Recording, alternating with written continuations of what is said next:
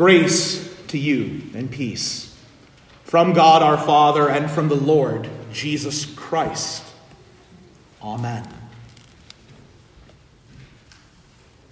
When Christmas comes every year, we invariably see our focus and our minds and our hearts kind of shift all over the place.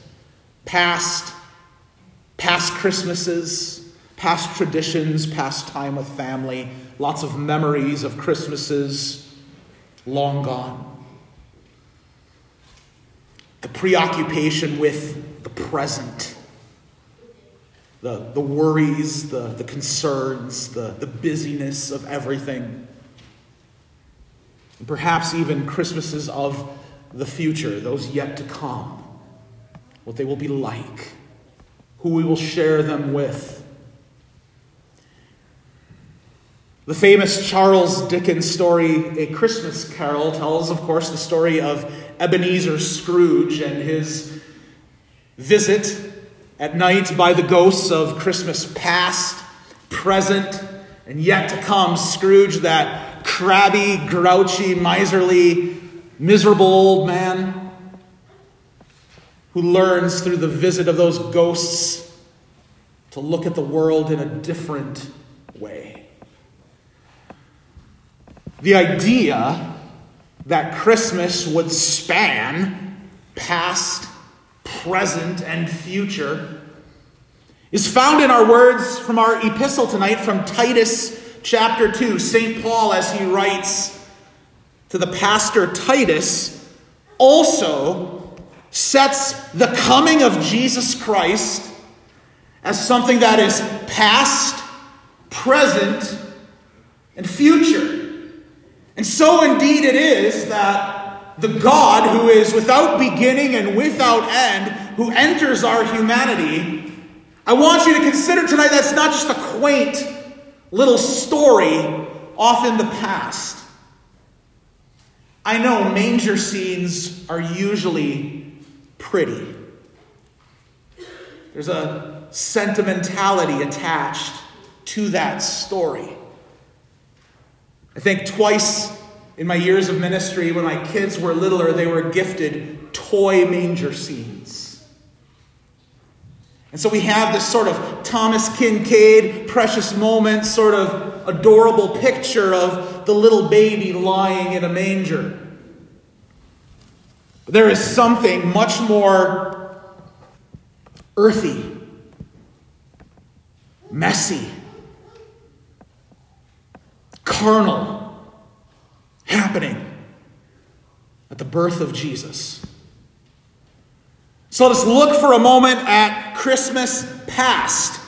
St. Paul says in Titus 2, verse 11, the grace of God has appeared, bringing salvation for all people. Paul would remind us that the coming of this child, born in Bethlehem, born of a virgin named Mary, laid into a manger, is come to bring salvation. And need I remind you, dear Christians, that salvation is messy. It would have been messy from the get go in that first Christmas past. There is nothing sentimental and quaint about childbirth. Indeed, the very beginning of Jesus' earthly life was marked by suffering and pain and agony as his mother delivered him into this world. We read he was wrapped in swaddling cloths to be laid into a manger because of the cold elements around him. He's surrounded by the animals in the manger, which you know what? Probably stunk. And he was born into a world where from the get go, there were those who hated him and wanted him dead. And he ultimately would give his life his mother's suffering and agony would one day be exchanged for his own suffering and his bleeding and his dying. Because the appearing of this Savior Jesus Christ, of God's grace, is for bringing salvation to all people. Training us, Paul writes, to renounce ungodliness and worldly passions, and to live self controlled, upright, and godly lives in the present age. This Christ who has appeared, God's grace and salvation for all people, has been done to train us to live now for this King, Jesus Christ, born of a virgin, but now reigning from next to his Father's throne on high at his Father's right hand. This Jesus trains us to renounce ungodliness and worldly passions, to live self controlled, upright, and godly lives in the present age. You see, this world of suffering and pain and agony and bleeding and dying that Jesus was born to into the past is the same one in which you find yourselves in this present age, at this very moment. Is it not a world of suffering, of agony, of death? Where we are indeed surrounded and indeed tempted by, and often falling into ungodliness and worldly passions. And so this Jesus comes, he appears, the grace of God, salvation for all people, calling us, training us to renounce the ungodliness and worldly passions, to live self controlled, upright, and godly lives. In other words, saved by the bleeding, the suffering, and the dying of this Savior, Jesus Christ, born in Christmas past, He calls us at this present Christmas, here and now,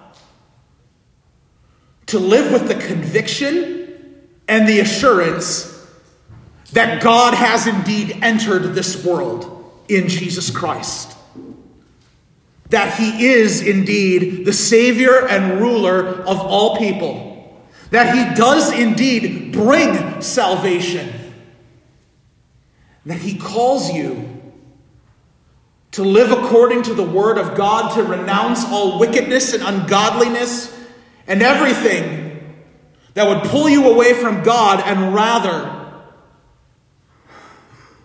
to live as though that Christ who came in the past is indeed living and dwelling among his people even now, even in the present. Paul then shifts our focus into the future. The grace of God has appeared in the past, bringing salvation for all people, training us to renounce ungodliness and worldly passions, live self controlled, upright, godly lives in the present age, waiting for our blessed hope, the appearing of the glory of our great God and Savior, Jesus Christ. Now, when Paul talks about hope, that's a word we have to unpack a little bit here because hope is often a word we associate with being, well, it's kind of uncertain. It's like saying, I hope the Packers find a way to make it into the playoffs. Might happen, maybe not. It's uncertain. I hope 2024 is a nice, peaceful, quiet year, even though there's a presidential election. Could happen. Maybe not. No, when Paul speaks of hope here, he's talking about something that lies in the future with which we look toward with anticipation. That anticipation, I think, is something we often associate with Christmas. Children do it all the time. We often have to do a little bit of battle as parents to make sure our kids don't think Christmas is all about the presents, all about the things they're going to get. But they do have that sense of anticipation.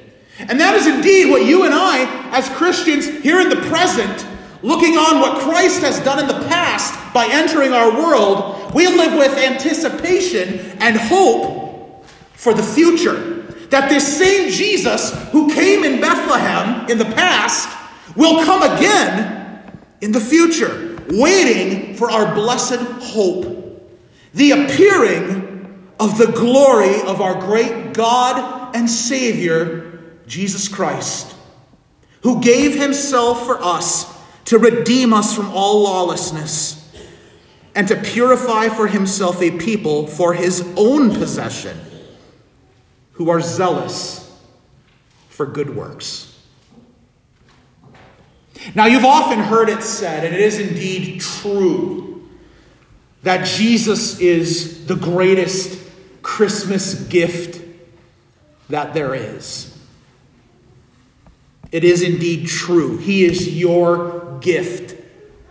He has appeared to bring salvation. He has redeemed you and me from lawlessness. I want to ask you to consider I, this happened to me a few days ago. I was out doing some Christmas shopping. How many of you have ever gone Christmas shopping and you're buying gifts for other people and you come across something that you really want for yourself?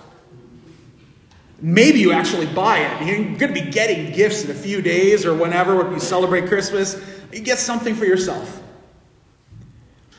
I want you to hear again St. Paul's words at the end of our epistle from verse 14. This Jesus gave himself for us to redeem us from all lawlessness and to purify for himself a people for his own possession who are zealous for good works.